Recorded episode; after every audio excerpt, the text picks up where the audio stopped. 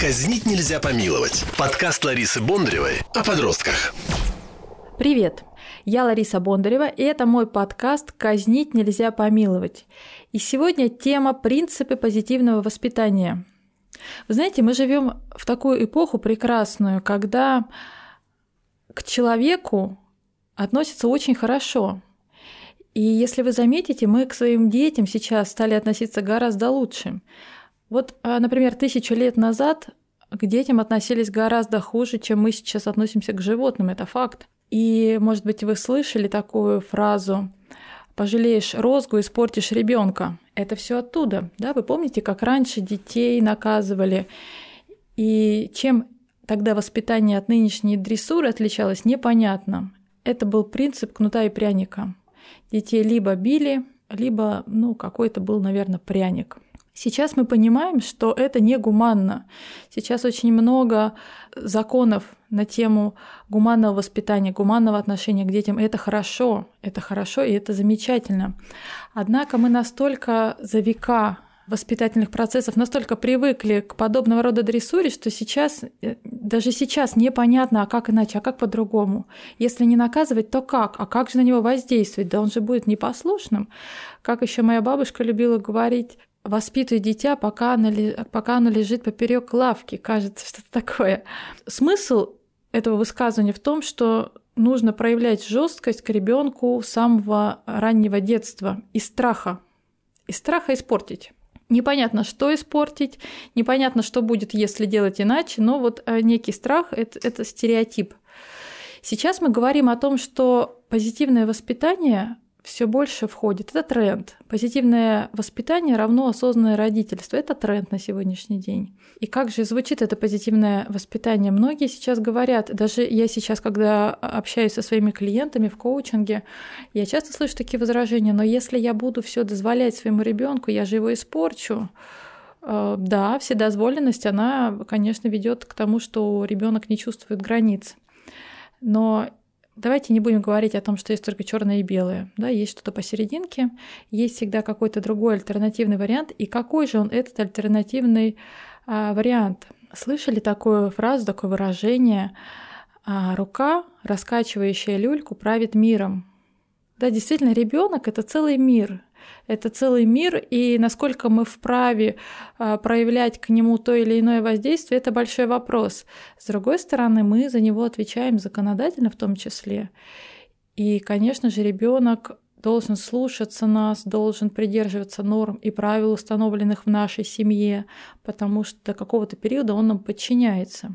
есть действительно методы воздействия на него, они совершенно разные. Но вы знаете, также природа, она тоже позаботилась об этом. И есть так называемая детская привязанность ребенка к родителю. Она зарождается в ребенке с самого его рождения, привязанность к родителю. Это желание делать все для родителя, желание нравиться ему, желание быть с ним близким, желание добрых, теплых отношений, к сожалению или к счастью, я не знаю, оно не вечное. И в подростковый период, как раз вот когда начинается пубертат, оно биологически уходит. Так природа устроила, что когда а, человек становится взрослым, он должен уйти из стаи. Помните, как это бывает в животном мире? Как только созревает детеныш, его выгоняют из стаи для того, чтобы не, не было кровосмешения да, в этой стае. И если он не уйдет сам, его ну, просто выгонят, да, его покусают и, и выгонят. А в человеческой стае то же самое биологически происходит с ребенком, когда он взрослеет, у него этот инстинкт пропадает. Понятно, что наш социум, он иной, да, мы, мы живем в другом обществе, у нас не стая животное, и мы, понятное дело, еще очень долго а, социально а, опекаем наших детей. Однако природу не обманешь, и вот тот самый переходный возраст, когда дети становятся другими, это та самая история про то, что привязанность, она пропадает. Да, нет, вот это, нет этого ощущения в ребенке. Он начинает на своих родителей смотреть иначе. И, может быть, родители, у которых есть уже подростки, они замечают, что тот самый восторженный взгляд, когда ребенок смотрел на тебя как на, на Бога, ты для него был весь мир, он куда-то исчезает, и он смотрит на тебя уже с таким выражением «да ладно, серьезно?» И, конечно, мы как родители, ну, не всегда готовы с этим мириться, это как минимум неприятно, непонятно, но это факт. И как, как же нам быть в этой ситуации? Как же нам а, сохранить отношения теплые, дружеские? Ведь мы же по-прежнему остаемся одной семьей. Как сделать так, чтобы ребенок оставался с нами на связи, мы оставались на связи с ним. В этом нам очень сильно помогут принципы позитивного воспитания.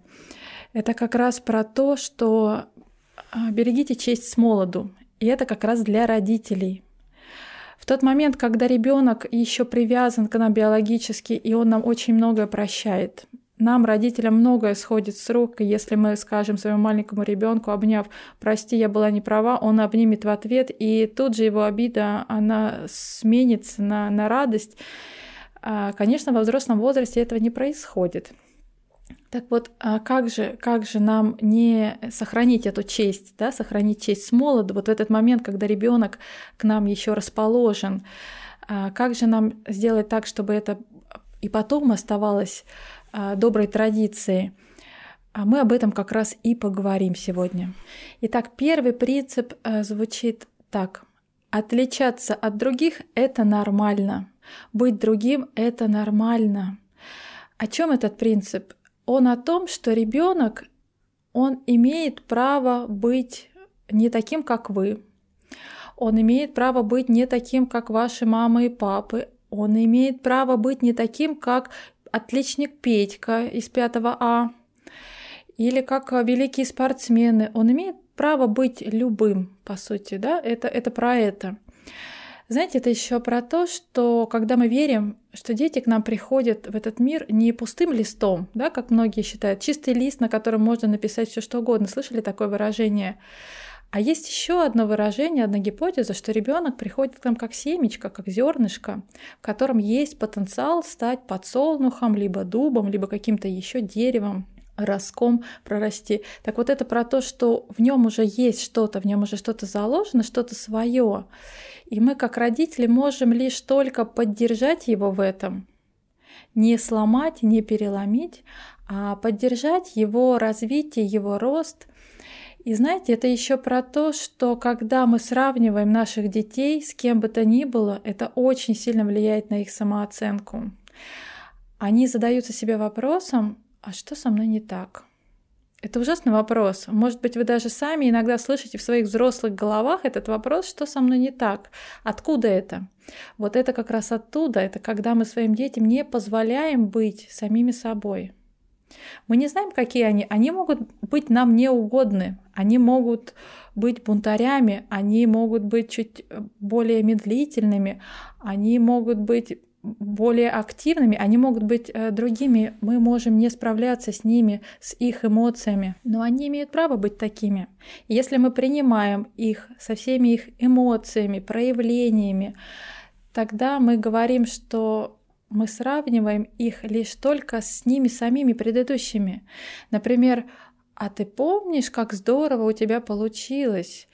Или помнишь, вот в прошлом году у тебя был такой результат, а что нам сделать, чтобы его улучшить? То есть это сравнение только лишь с самим собой предыдущим. Следующий принцип звучат, звучит как совершать ошибки – это нормально. И это мой любимый принцип, потому что действительно все мы люди учимся вот как есть, только на своих ошибках.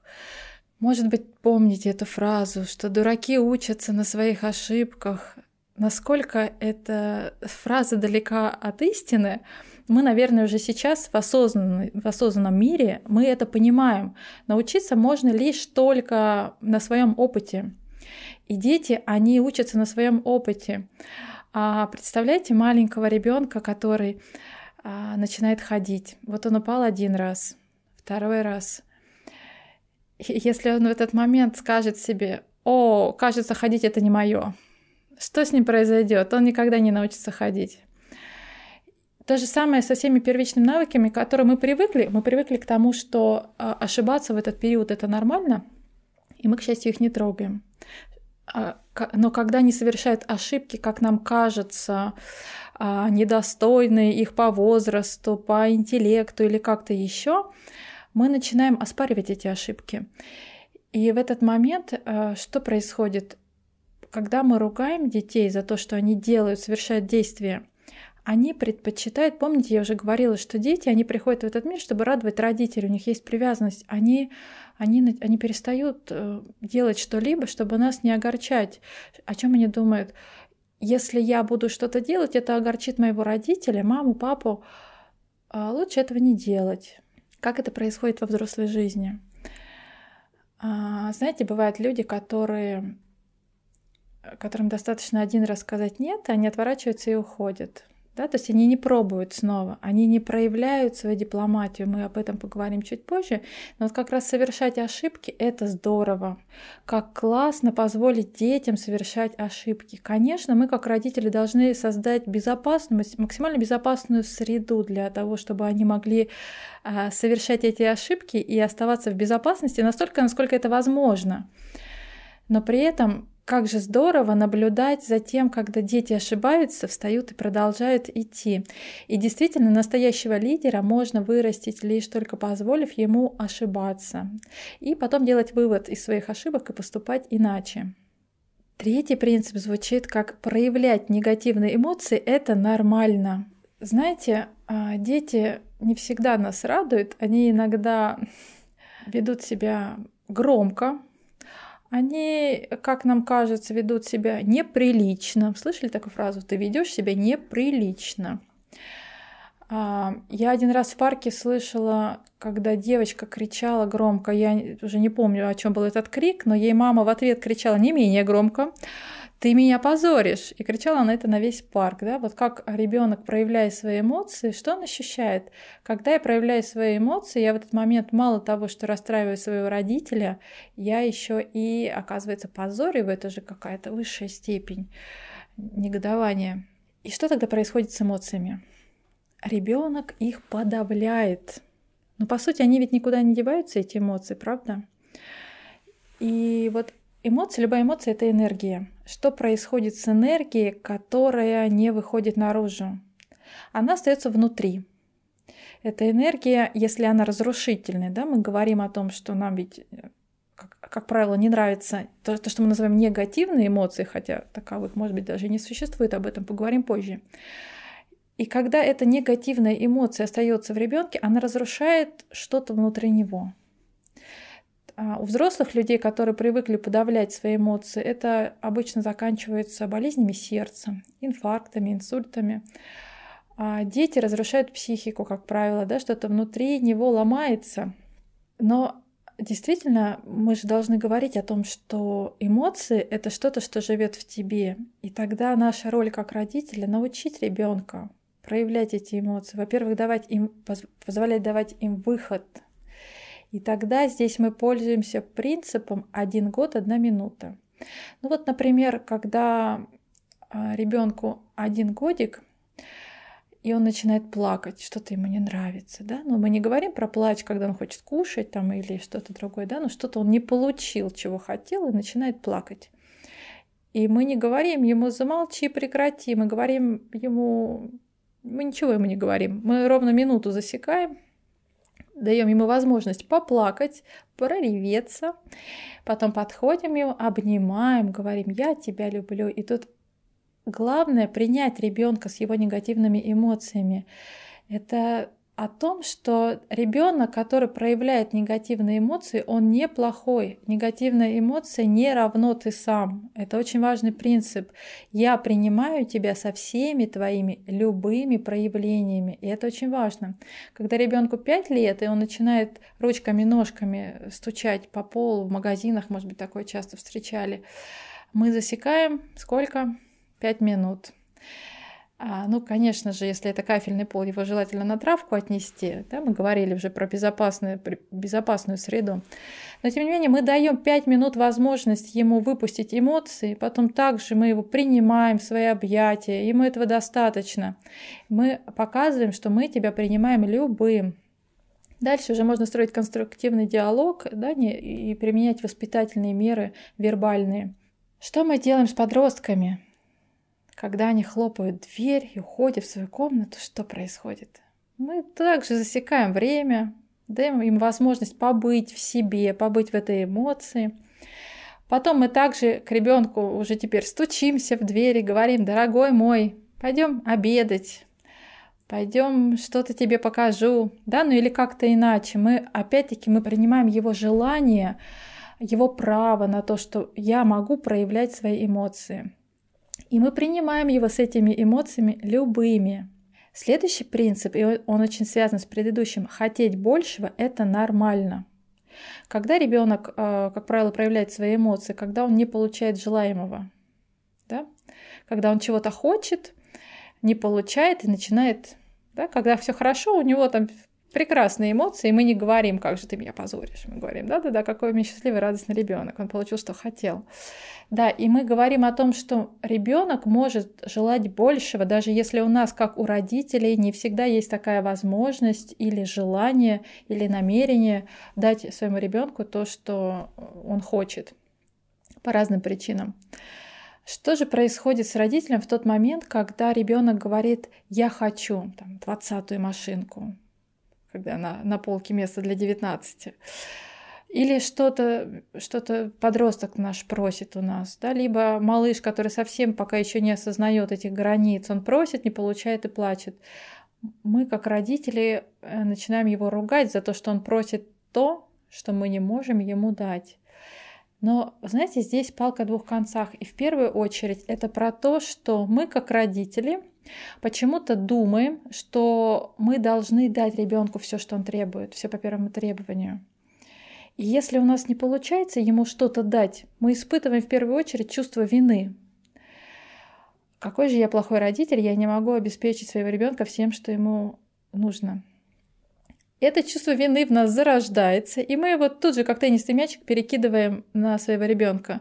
Какой ты неблагодарный, какой ты бессовестный, неужели ты не понимаешь, что я и так э, ради тебя из кожи вон, а ты? Но на самом деле он не понимает, и все, что он понимает в этот момент, что хотеть большего недозволительно. Нужно хотеть мало или не хотеть ничего вообще. Понятно, что с одного раза это, эта привычка не привьется. Да? И нам, как родителям, даны годы на то, чтобы корректировать наше поведение, укреплять наши отношения. Да? И если когда-то у нас это проскочило, однажды в этом нет ничего страшного, мы же все живые люди. Но когда систематически происходит такое подавление, желание хотеть, хотеть большего, большего, большего, понятно, что у ребенка этот якорь, а мы о якорях еще поговорим, он, он прививается, да, я не, я не хочу хотеть. Когда мы говорим, почему наши подростки ничего не хотят. Вот отчасти не только поэтому, безусловно, там очень много причин, но а, может быть и поэтому тоже. Человек очень сложная структура, и понять причинно-следственную связь того или иного его проявления не так-то просто. Однако вот это имеет место быть. И, наконец, пятый принцип Ребенок имеет право сказать нет, проявлять несогласие – это нормально. А что происходит в тот момент, когда ребенок говорит нам нет? Мы, конечно же, как родители начинаем негодовать. Ты проявляешь неуважение, ты проявляешь несогласие с родителем. Так нельзя, это неверно, ты должен слушаться. О том, что слушаться, мы еще поговорим, но сейчас мы говорим о том, что ребенок имеет право в любой момент сказать нет, но мы должны понимать, что последнее слово всегда за родителем. Это про умение выстраивать конструктивный диалог, про умение дипломатии, да, когда мы учим своих детей проявлять дипломатию с самого раннего детства. Дипломатичность, она зарождается в семье. Как мы научим наших детей добиваться своих целей, если мы на корню зарубаем их желание проявлять себя а, в семье. Они нигде, нигде, как в семье, не научатся. И знаете, очень плачевные бывают истории, такие ситуации, когда особенно девочки, которые не умеют отказывать, не умеют говорить нет, которым в семье в детстве привили этот якорь, о котором мы поговорим еще обязательно сегодня, это важно. А, привили якорь, что говорить нет, хорошие девочки не говорят нет ни мамам, ни папам, да? Хорошие девочки доедают кашу до конца. Хорошие девочки не спорят с учителем, с родителем. Хорошие девочки мило улыбаются, и в кого вырастают эти хорошие девочки, которые доедают кашу до конца? Они не чувствуют границ своего тела. Они становятся очень большими, хорошими девочками, и потом страдают от этого всю жизнь. Может быть, вы таки, нередко встречали такие ситуации. Потом ходят к диетологам, к психологам, к терапевтам. Еще более печальная ситуация, когда хорошая девочка не может мужчине сказать «нет» во взрослом возрасте. Она, она не знает, как это. Она испытывает чувство вины при том, когда она говорит «нет».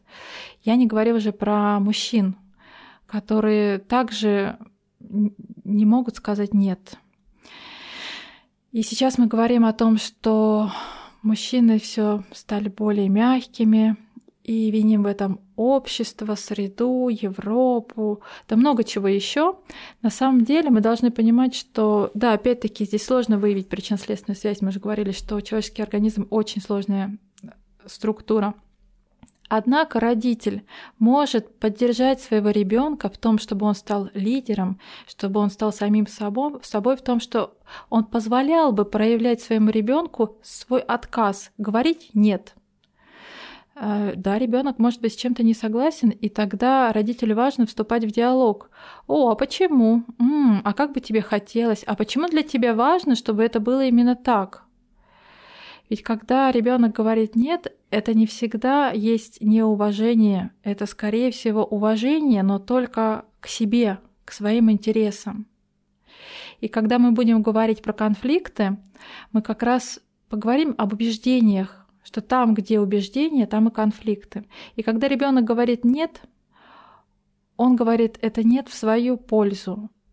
Он делает хорошо себе, а не плохо вам, и это важно понимать. Но также важно понимать, что последнее слово за родителем. Родитель договаривается, родитель выстраивает мосты. Знаете, есть такая э, фраза, что в кризисные моменты Умный выстраивает мосты, а глупый строит дамбы. Так вот, как раз нужно выстраивать мосты со своими детьми до того, как наступил кризисный момент, и это подростковый период, до этого времени нужно выстраивать мосты. А что такое мосты? Это те самые якоря, о которых я уже говорила. Это, это синестезия, это когда два события сливаются в одно, как у собаки Павлова. Помните стимул-реакция, как у бихевиористов, когда а, одно, одно и другое рождает третье. Как это, как это в случае наших детей? Я уже много раз говорила, как рождаются эти привычки. Ну вот, например, когда ребенок, вот давайте на примере последнем, когда ребенок говорит нет, и родитель в этот момент его э, шлепает по попе, например, ребенок испытывает боль, обиду, и эти два понятия сливаются. Он понимает, что в тот момент, когда он говорит «нет», ему больно. Спустя годы этот якорь укореняется настолько, что его вывести практически невозможно. В тот момент, когда я говорю «нет», мне больно.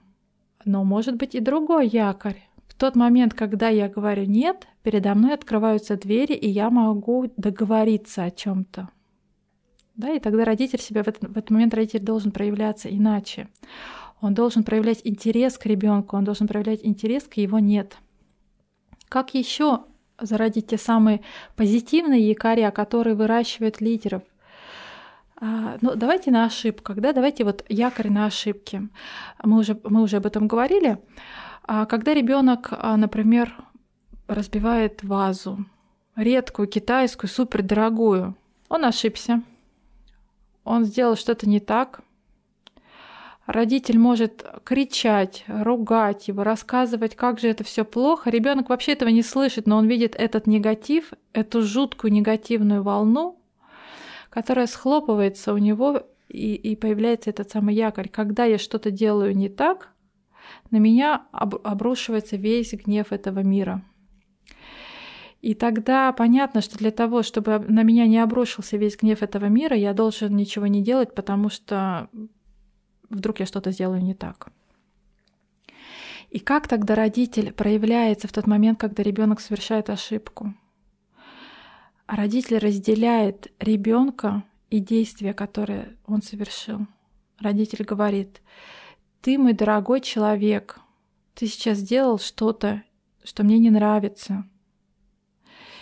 И тогда ребенок понимает, что он по-прежнему остается ценностью, но его какие-то действия привели к иным последствиям, нежелательным. И тогда родитель спрашивает, а что ты мог бы сделать по-другому в следующий раз? И ребенок понимает, что есть еще разные варианты, и что ошибка — это не конец света, это возможность научиться чему-то. И еще могут быть другие варианты и другие исходы. И если я поступлю так или иначе, передо мной открывается пространство вариантов. И от того, как я поступлю, зависит то, что я получу. Итак, давайте подведем итог пяти принципам позитивного родительства, пяти принципам позитивного воспитания. Отличаться от других – это нормально. Совершать ошибки – это нормально. Проявлять негативные эмоции – это нормально. Хотеть большего – это нормально. И выражать свое несогласие – это нормально.